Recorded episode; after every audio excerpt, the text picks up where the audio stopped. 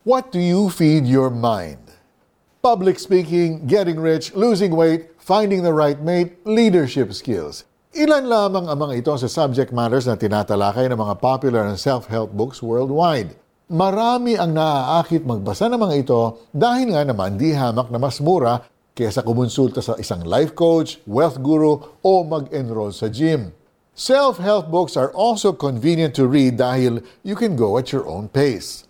Most of them promise improvement, promotion, achievement of goals, slimmer bodies.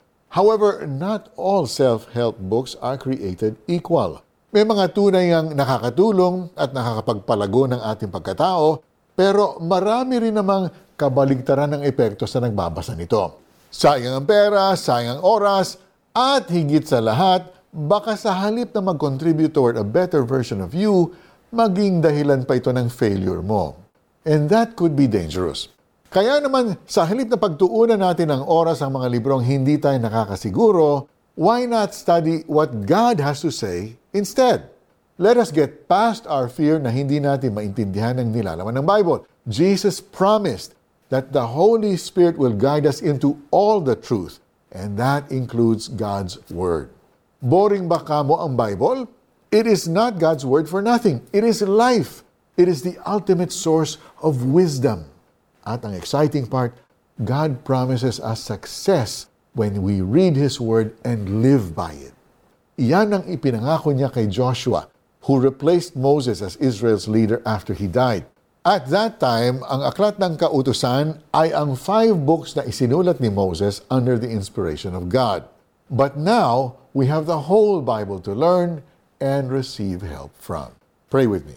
Dear Lord, give me discernment as to what to feed my mind.